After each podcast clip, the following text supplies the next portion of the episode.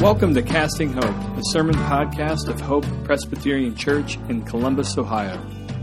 My name is Joe Hack, lead pastor at Hope, and we are so glad you're listening in wherever you are. In this moment of social distancing, we hope that our audio and streaming resources meet you where you are at and help you stay connected to God and to His promises. Now it is time to gather back to the live stream and turn with me uh, in your Bibles to Matthew chapter 5. Matthew is the first gospel book, and it's also the first book in the New Testament. And we're looking at chapter 5, starting in verse 13 this morning. Chapter 5, starting in verse 13 of Matthew. So, we are continuing our series on Epiphany. Epiphany, remember, means revealing.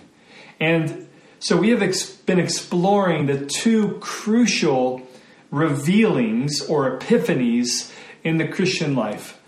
The first is how Jesus reveals himself to the world.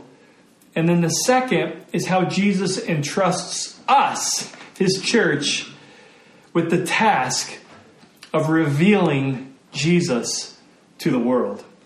Throughout church history, this has been called Missio Dei, or the mission of God. And until mid February, as I mentioned, when Epiphany officially ends, we will be exploring this mission of God. And notice I didn't say the mission of the church. Bible scholar Christopher Wright says it best God doesn't have a mission for his church, he has a church for his mission. And this is shocking if you think about it. The Lord of hosts entrusts us with his mission. He doesn't gather the spiritual elite of the world, but sinners and people who know that they are sinners he doesn't enlist the healthy, but he enlists the sick and those who admit that they are sick to, to be the vehicle of his mission. And so, what we're doing is we're looking at some key texts throughout the Bible uh, that demonstrate this to be true. Last week, we looked at the Gospel of John when Jesus says to his unfaithful and uncertain disciples, they were literally hiding in the dark. He says to them, As the Father sent me, so I am now sending you. It was in their place of uncertainty and unfaithfulness that Jesus commissions them as the vehicle through which his mission will be accomplished. It's unbelievable. Today we're going to be looking at a well known passage from Jesus' Sermon on the Mount. Just like Yahweh on Mount Sinai, Jesus is speaking to his people from the mountain, telling us why and what we are redeemed for. What are we redeemed for? Uh, he is sending us on his mission. And to help us with this, he gives us two images. I'll read and you can follow along, again, starting in verse 13 of chapter 5 in Matthew. This is God's word. You are the salt of the earth. But if salt has lost its taste, how shall its saltiness be restored? It is no longer good for anything except to be thrown out and trampled under people's feet. You are the light of the world. A city set on a hill cannot be hidden, nor do people light a lamp and put it under a basket, but on a stand, and it gives light to all in the house. In the same way, let your light shine before others, so that they may see your good works and give glory to your Father who is in heaven. Lord, would you speak for your servants are listening? And Holy Spirit, we need your empowering presence this morning. And we pray this in Jesus' name. Amen. So, a while back, I'm talking a while back, I had this idea to train for a triathlon. The only problem was at that time, I couldn't swim more than one lap without getting absolutely destroyed. um, it was the most humbling thing. And things moved from humbling to humiliating when other swimmers would join me in the pool. And they would literally run laps around me doing these graceful flip turns, um, kind of while I'm thrashing and gasping for air and standing at each corner or end of the, of the laps, catching my breath. But I didn't give up. And I did what I typically always do. I go to YouTube and I try to find instruction. So I learned very quickly on YouTube that swimming, uh, that, that, that I was not swimming in the water. What I was doing is I was fighting the water. Um, a swimming coach on YouTube basically said that most swimmers do this. They swim against the water. And what they need to do is swim with the water. Turns out there is a way to swim. I thought I could just jump in and start moving my arms and legs how I thought was best. But I learned that by submitting to the fundamentals of swimming, I was actually more free in the water. I was certainly more safe in the water. But I wanted to do it my way. And I think we all do this. And I think we can all resonate with that. It doesn't help that almost every single voice in our lives is encouraging us to do just that. Go your own way, do it your own way. But when it comes to things like swimming, we can't just do our own thing. There are certain things in life that remind us that when we just do it our own way, it is actually harmful and dangerous.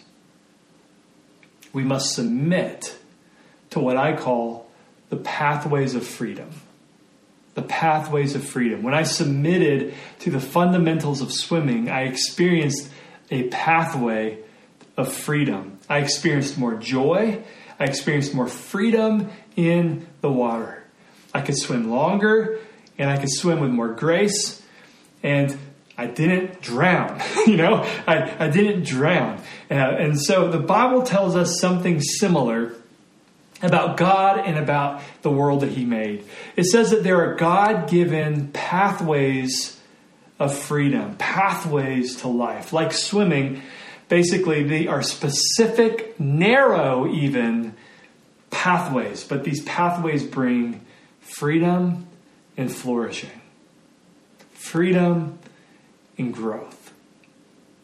The narrative of Scripture, the true story of the world, tells us how God created the world and placed humanity in it. Why did God do that?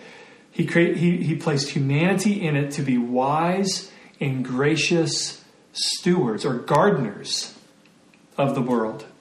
And like good gardeners, we were supposed to cultivate, from which we get the word culture. We were supposed to cultivate the world. And we were supposed to bring beauty to the world and to unfurl life in the world. And we were supposed to bring life out of the world uh, to God's glory and spread the garden and extend the garden across the whole world that God made. How are we to do this? Trust the pathways of God, the pathways of freedom and life. But we were rogue gardeners. Our parents went their own way and us with them, which ushered death and decay, thorns and thistles in this world and in our lives.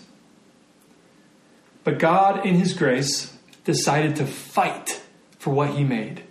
And by the way, when God fights, He always wins. And one of the first things that He did in His fight was to recreate a pilot group of humans, a new way to be human in this world. And He called this people Israel. And they were called to live within the pathways that God gave them and then showcase it to the world and even invite people into the same pathway. And the goal here was to bring life, like the good gardeners that we were supposed to be, to bring life to the world. In their freedom and in their flourishing, God's people, Israel, this pilot humanity, was enabled to bless others and to attract others into, uh, to the God of that blessing. I just want you to listen to Deuteronomy chapter 6, verse 4. You can turn there if you want, but just listen to, uh, to how Deuteronomy 6 4 puts it. It says, Keep my statutes and do them. In other words, uh, stay on my pathways, God says. Why? For that will be your wisdom and your understanding in the sight of the peoples, who, when they hear all these statutes, will say, Surely this great nation is a wise and understanding people. For what great nation is there that has a God so near to it as the Lord our God is to us whenever we call upon him? And what great nation is there that has statutes and rules, pathways of life so righteous as all this law that I set before you today? See, God's people were to walk on God's pathways of life for the life of the world. For the life of the world.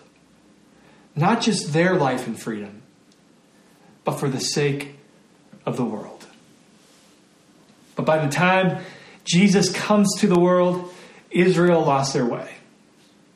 I mean, the Old Testament is one repeated story after another of Israel very much not walking in God's pathways of life. So that by the time Jesus comes onto the scene, in the words of one New Testament historian, Israel was behaving like everyone else with its power politics, its factional squabbles, its militant revolutions. And then on the other extreme, there were these desert communities that were hiding away in the name of God. They weren't walking in the pathways of God. They were either blending in or bunkering down. Israel had lost their way. And doesn't this sound familiar right now in our cultural moment? We think the church kind of has one of two pills to take. The first pill is the, the pill of culture wars. And the second pill is the pill of cultural withdrawal. And we sort of think we either have to be a culture warrior or a cultural withdrawer. And, and uh, here's the thing neither blesses the world, neither points others to God. And into this, Jesus says, You are salt and you are light, which means he is calling us away from this false choice of culture war or culture withdrawal. He's calling us to something different. And so this morning, I want to ask three questions. First, I want to ask, what does it mean to be salt and light? Second, I want to ask, where is there need for salt and light? And then third, how can we remain salt and light. So, first, what does it mean even to be salt and light? Well, three things. First, it means we benefit our surroundings, we bless our surroundings. Uh, there is uh, salt and light in the ancient culture, and even today, is an immense benefit, an immense blessing. You can imagine in a culture without light bulbs and street lamps, light was a blessing and the same goes for salt. Ancient historians talk about the different benefits of salt throughout Jesus' day. It preserved food, it enhanced food, it purified things, it even brightened lamps. But there's one ancient benefit that doesn't get much attention. And it's probably the benefit that Jesus is talking about here, to be honest. Salt was, and it continues to be in parts of the world, a fertilizer a fertilizer. This is often missed uh, because we don't live in an agrarian culture like Jesus. But Jesus did live in an agrarian culture. And so everybody knew in that setting that salt made things grow. It was a gardener's tool. And so when Jesus talks about salt of the earth, salt of the soil, it's likely the first thing they're thinking of is the field, not the table. It's agricultural use, not its culinary use. My former professor, Anthony Bradley, he pointed this out to me in class. And he's since gone on to publish an article on this, which is an amazing article, and I want you all to read it. He cites soil experts from major universities, and there's all kinds of scientific reasons why ancients used salt in their soil to help things grow. Bradley, who's a theologian, but he used to be a professional chemist, says, and I'm quoting him salt was used in arid places to help soil re- retain moisture, destroy weeds, make stubborn soils easier to till, and makes sour grass sweeter and more appealing to cattle. In some soils, salt keeps rust from wheat and blight from potatoes, and when applied properly, salt will kill surface weeds while allowing more deeply rooted plants and grass to thrive. And when rain or irrigation allows salt to permeate soil, the salt chemically frees vital minerals and nutrients in the soil, allowing them to nourish plants. And so all of Jesus' listeners, they knew that if salt lost its saltiness or its it's um, if the gypsum deteriorated, I learned that in the article, uh, then it lost its ability to help the soil. Our translation um, sort of uh, blurs this a little bit by saying when salt loses its taste, when it loses its taste. So we immediately think the dinner table. But actually, the Greek literally says here when salt is defiled, when it is defiled, or even made foolish. That's the word.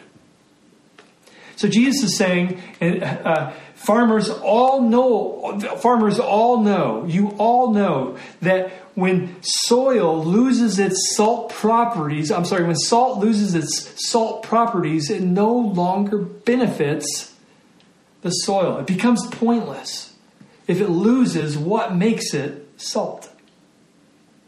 And so Bradley says when Jesus calls us salt of the earth, he is literally saying, You are salt for the soil. You are uniquely equipped to bring life to barren soil.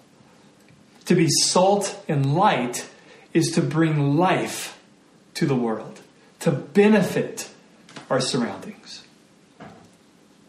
Salt and light also means, secondly, that we are to be distinct from our surroundings. I mean, this is so obvious, it's probably easy to miss. But in order to help the soil, salt needs to be different from the soil. If we just put more soil like stuff in the soil, then nothing changes. And the same is true with light. Again, so obvious we can miss it. In order to make dark places light, we actually have to be distinctly different than the darkness. We have to be light. Jesus says, don't lose your salt properties so you become just like soil. And Jesus says, don't cover your light so you become just like darkness. You have to remain different and distinct. Christians, stay weird. stay weird, okay? But it also means we need to interact with our surroundings, okay? This is the third thing. If salt means we bless our surroundings, and if salt means we are distinct from our surroundings, it also means we are involved in our surroundings. Salt and light means we must be involved. The gospel makes us different, yes, but if that difference is not immersed into our surroundings, then there is no benefit. And we are not on mission. It can't bless. And that's why Jesus says, don't hide your light and don't be thrown out like, like salt that's lost its properties. And don't be thrown out. In that case, if you look down to text, Jesus is saying, You are literally good for nothing. You're good for nothing. That's not a, a slam, it's just a fact on the ground. You're good for nothing.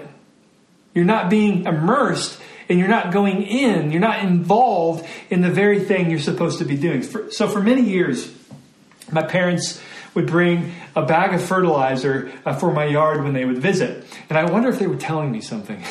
uh, but uh, too often I would apply it once, sometimes even forget, and I would gather this collection of fertilizer bags in my garage. And over time, these fertilizer bags just sort of sat there gathering dust. And that's what happens when we are distinct but not involved. We are just gathering dust in the garage. both are vital if we are to bring growth to the soil. To bring growth to the soil, to bring growth to the world, as redeemed gardeners that God would have us be, we need to be distinct and involved. R.T. France says salt and light have their effect on its environment only, I love this, only if it is both distinct from it and yet fully involved in it. So, he goes on, disciples must function in society, but as an alternate community. See, in order to bless, in order to benefit, we need to have uh, both a distinction and an involvement. Now, you all know I love a two by two grid, so you're probably wondering, uh, some of you are probably wondering when I'm going to talk about a two by two grid. But here is an example of how important it is to be a both and community. So I drew one. And I don't know if this is going to come across backwards because I'm using my phone here. And if it is, I apologize. Um, but here we are. Here is a two by two grid. And up this axis, we have being distinct. And across this, we have being involved. And too often, we, we live in these false in the false choice of involvement without distinction or distinction without involvement. And so we have this false choice here bunker down or blend in. If we're all involved, if we're all in, we're solely immersed into our surroundings, but we have no distinction, then we are simply blending in. And yet, on the other hand, if we anchor in on all of our distinctions as God's people and as followers of God's way, but we're not living in the community, we're not building relationships in the community, we're not involved in the PTO, we're not involved in our, our, our, our, our place of work or our neighborhood associations, all of these things, then we are simply bunkering down, aren't we? And in both of these cases along this false axis here, we are not doing what we're called to do, which is bless. We are called to bless. We are called to be both distinct and involved. And when we live in this quadrant, we are actually doing what God has called us to do. So let me ask you some questions. In what areas are you tempted to just blend in? To, to remove and to sand off all distinctions of being a Jesus follower? Where are you tempted to sand off parts of the Christian message, parts of what it means to walk with Jesus, because it makes you painfully distinct in this cultural moment? Where could you be more distinct as a Jesus follower? At work or at home, with your neighbors, maybe your social media presence, we all want to blend in, don't we? We all want to blend in, but for us to stay true to our calling, we must keep our Jesus shape and trust that all of his ways, all of them, are a blessing to the world. And then let me ask you this where are you tempted perhaps to be in more of the bunker side of things? Up here. You're tempted to to just bunker down with all of your distinctions. Maybe God is calling you to be more involved in your surroundings. Are you in retreat mode right now? Well, the world around you needs your presence. That's what Jesus is saying on the, on the Sermon on the Mount. He's saying from the mountain, the world needs you. That's why I've called you to myself. Andy Crouch says that Christians tend to do two things really well, unfortunately critique culture and copy culture. we live here very well. We critique culture and we copy culture. But what Jesus is calling us to do is to create culture, to cultivate, to create life to bring the to bring our distinction and and uh, and the gospel to everything in the surroundings, and as good gardeners to create and to cultivate life in the world. And so, let me just ask you: How can you start to look at the way that you spend your day? Whether you're paid to spend your day doing this, or whether you're unpaid to spend your day this this way, and how can you now begin to think of yourself as a gardener? a gospel gardener, you are commissioned to create life where things aren't growing. What does it mean to be salt and light? Let me ask you the second question Where is there need for salt and light? Again, this is so obvious that sometimes we can miss it.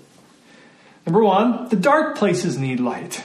The dark places need light. Jesus says, don't cover the light, and when you do that, the darkness wins. And so our job is to walk boldly into dark spaces as light bearers with the light of Jesus. And then, secondly, it's the barren places that need salt. It's the places of brokenness that we are called to immerse ourselves in.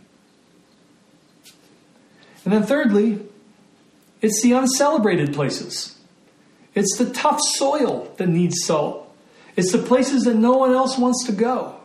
Salt and light go to the places that are uncelebrated, usually, that are uncool, usually. Our culture right now, it has been for so long, is such a survival of the fittest culture. As much as we say we don't like that, it's just it's just there. It's the air we breathe. And so we bring this mentality to everything. We want to go to the places that are winning. We want to go to the best places. We want to go to the places that are the best, the, the most um, noteworthy or, or, the places that can maybe help us climb the ladder of achievement and this is we're like magnets to these places and we bring that attitude to the church. This survival of the fittest attitude um, tells us to give our energies to the things that are winning, to the things that are awesome. Uh, but Jesus here tells us to give our energies to the things that are losing. So look around right now. Where is it dark? Where is it barren? What are the everyday relationships or realities, social realities that need the salt and light of Jesus? I encourage you to think about that question beyond this service and this message. Which brings us to our third question How do we stay salt and light? And the answer here is twofold the identity of Jesus and then the identity that Jesus gives us.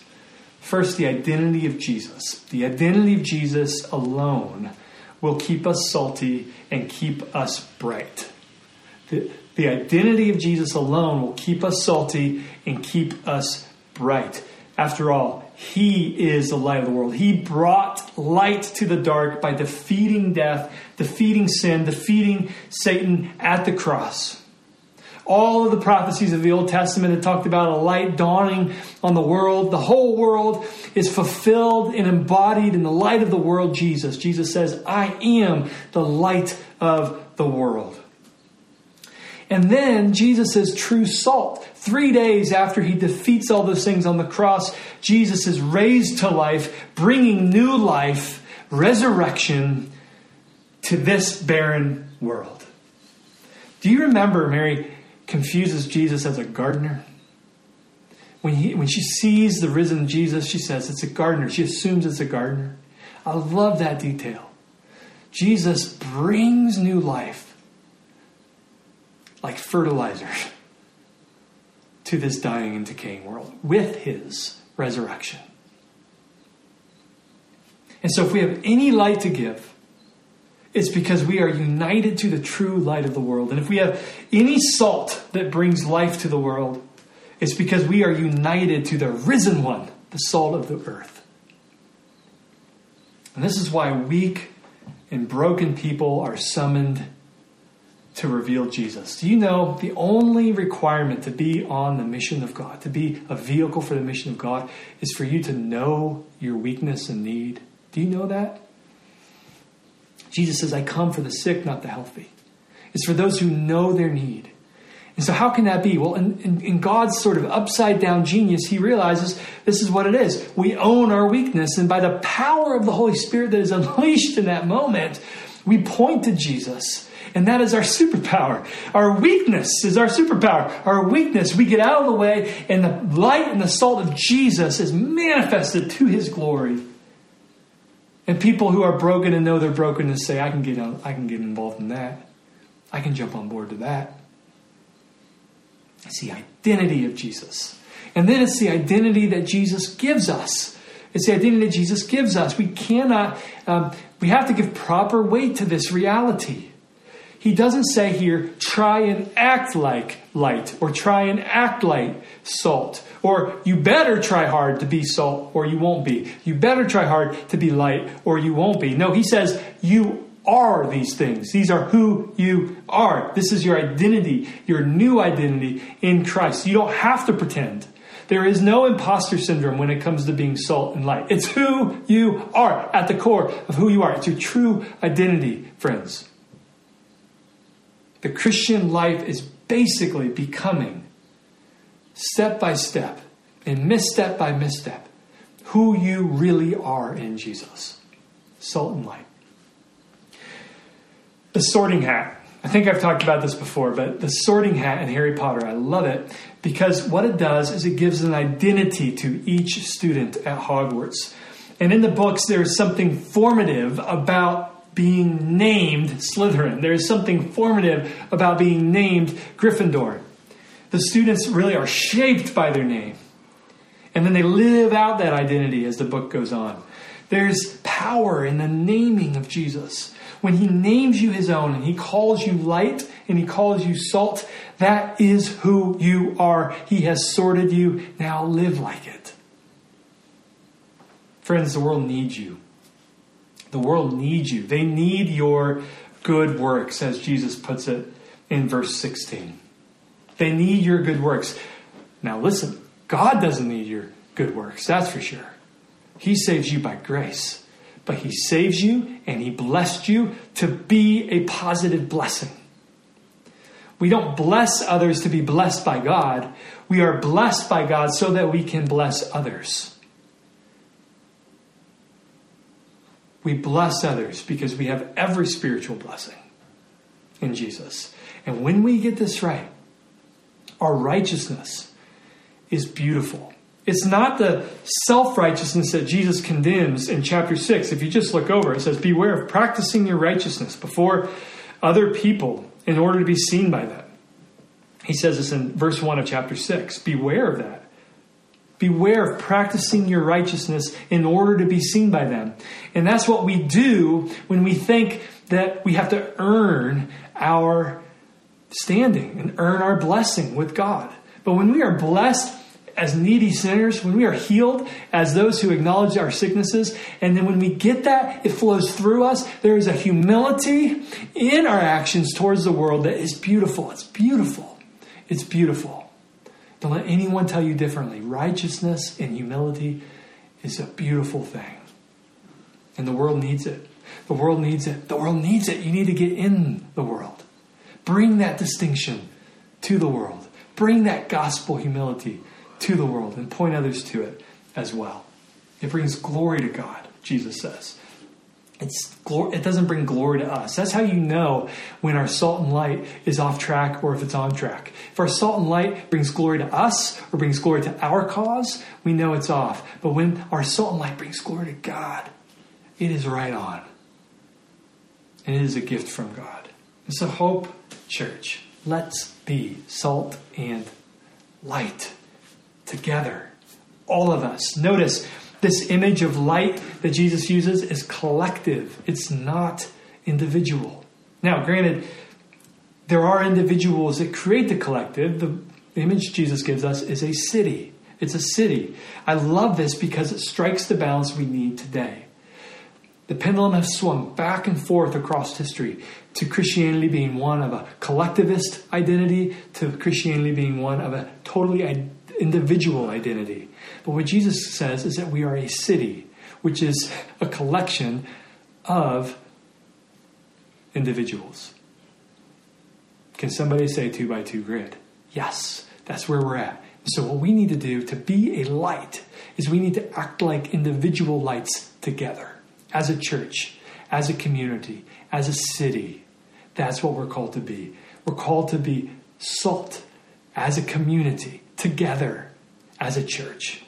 And so, hope in the coming months as we unpack our, our vision for what we want, uh, much of it has to do with these two words and these two identities salt and light. Let's pray. Lord, would you indeed encourage us with this word that you speak from the mountain? Your firsthand word from God, word of God. And would it shape us more and more to be distinct from the surroundings, but also involved and therefore a benefit, a blessing. And it's in Jesus' name we pray this. Amen. Thanks for tuning in. For more information about our church and for more resources like this, visit our website at hopechurchcolumbus.org.